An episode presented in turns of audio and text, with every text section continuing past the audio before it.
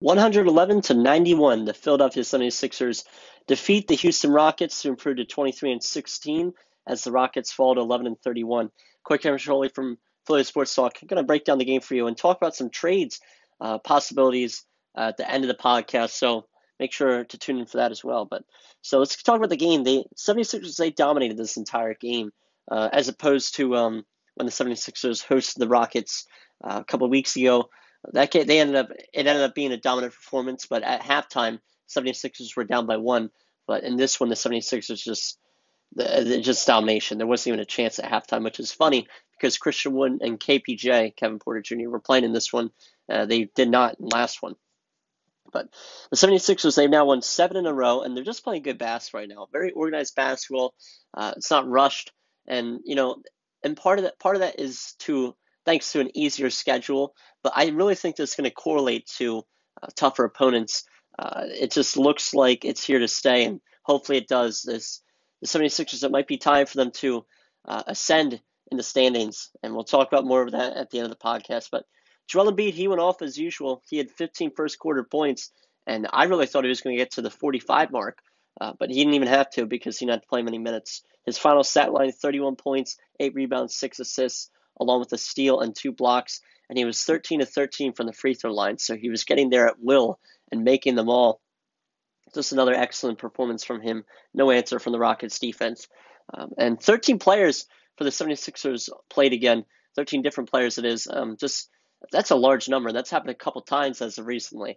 Uh, Korkmaz, he led the team with twenty-eight minutes, so I included that just to show you how no player played more than twenty-seven, especially any of the starters. So That, that's just, that's really good. You know, you give those players some rest, especially, you know, when you're on a long trip to Texas, something like that. But yeah, Korkmaz, he ended with twelve points, Thybulle, ten points, Danny Green, five points. That was the starting lineup. And also Tobias Harris. And this we'll talk about a little more towards the end of the podcast, but we'll mention it now.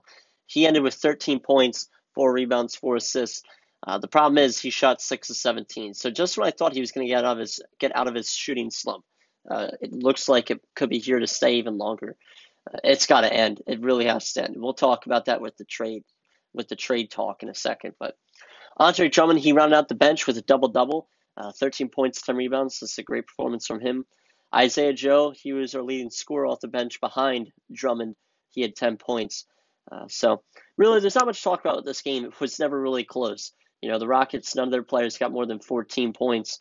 So we're not going to really talk about that. You know, Jalen Green, uh, he didn't do too much in this one either like he did in the last one. He shot better, though. He shot six of twelve and ended with fourteen points. But K P J only had eight points. Christian Wood, fourteen points. Just nothing impressive for the Rockets as they shot thirty-nine percent from the field as a team. That's not going to get you very far. So, but that's all we're going to talk about from the game. Now let's talk about some trades. So the trade deadline is Thursday, February tenth. So we still got quite a bit of time to go until the deadline. Um, and it's, the seventy-sixers, it looks like they might have to do something. So let's start with this. Tobias Harris is now being included in talks with Simmons, and the seventy-sixers might want to deal them both. Um, and that, I find this hard to believe, and I don't think it's possible. Like, I think dealing Simmons is very well possible, and I don't even, I think there's a very slim chance of the seventy-sixers trading Tobias just because of his recent play. Uh, but then you package them together, and then you get a what I think is a zero percent chance of happening. There's just no way that Tobias and Simmons can get traded in the same package. It's two, both of them have max deals. Uh, no team could afford that. No team. And if they could, they had to send someone huge back in return. Um, and I just don't know if they'd be willing to take that risk with Ben Simmons, who could be a locker room problem, and Tobias Harris with his recent shooting struggles. I mean, I believe he'll break out of them, especially when uh, there's a second star and he can be that third guy. But you know, other teams might not believe that. And, you know, it's it's a it's a big dilemma. And I just I, I don't think you're going to be able to trade both of them. And while we're at it, you know, if we're talking about Tobias Harris being traded, we might as well trade more cap room. Danny Green. Um, I love Danny Green. I really do. Um, and I think he's a good perimeter defender, and he can be a knockdown shooter when he shoots the ball. But, you know, he did, his role with the seventy-sixers was never really that large. You know, he has had clutch gains and clutch opportunities. Uh, not really this year, and even he was worth the deal like last season, um, you know, with those clutch shots, clutch opportunities, but he's not even getting that this season. So you might as well free up ten million dollars. And Green's stat line consists of just six and a half points per game, two and a half rebounds per game, and one assist per game. And that's as a starter. He just doesn't take many shots, and it's always been like that. So he doesn't hurt the team necessarily, uh, but you might as well just free up a roster spot. Well, not even free up a roster spot. You trade him and, you know, free up some cap room. Um, I think it's a good good idea. You know, he averages only five and a half field goals attempted per game and only two and a, less than two and a half made per game. Uh, so I think it's something the seventy-sixers should definitely consider, especially if they're talking about trading Tobias and Simmons. You know, you might as well just free up all the cap room and then go crazy in free agency or something like that. But the odds of even Ben Simmons being dealt are not insanely high. And then you combine all three of these guys. And I'm not saying there's probably no chance you could combine all three of these guys in the trade. You know, Danny Green would probably be in a separate one, or he'd be in a separate one with Tobias. I, I have no idea what's going to happen, but I just think it wouldn't even be a bad idea. Uh, so more news with it. The Hawks seem to be growing desperate for Simmons. You know, that's the reports that I'm getting.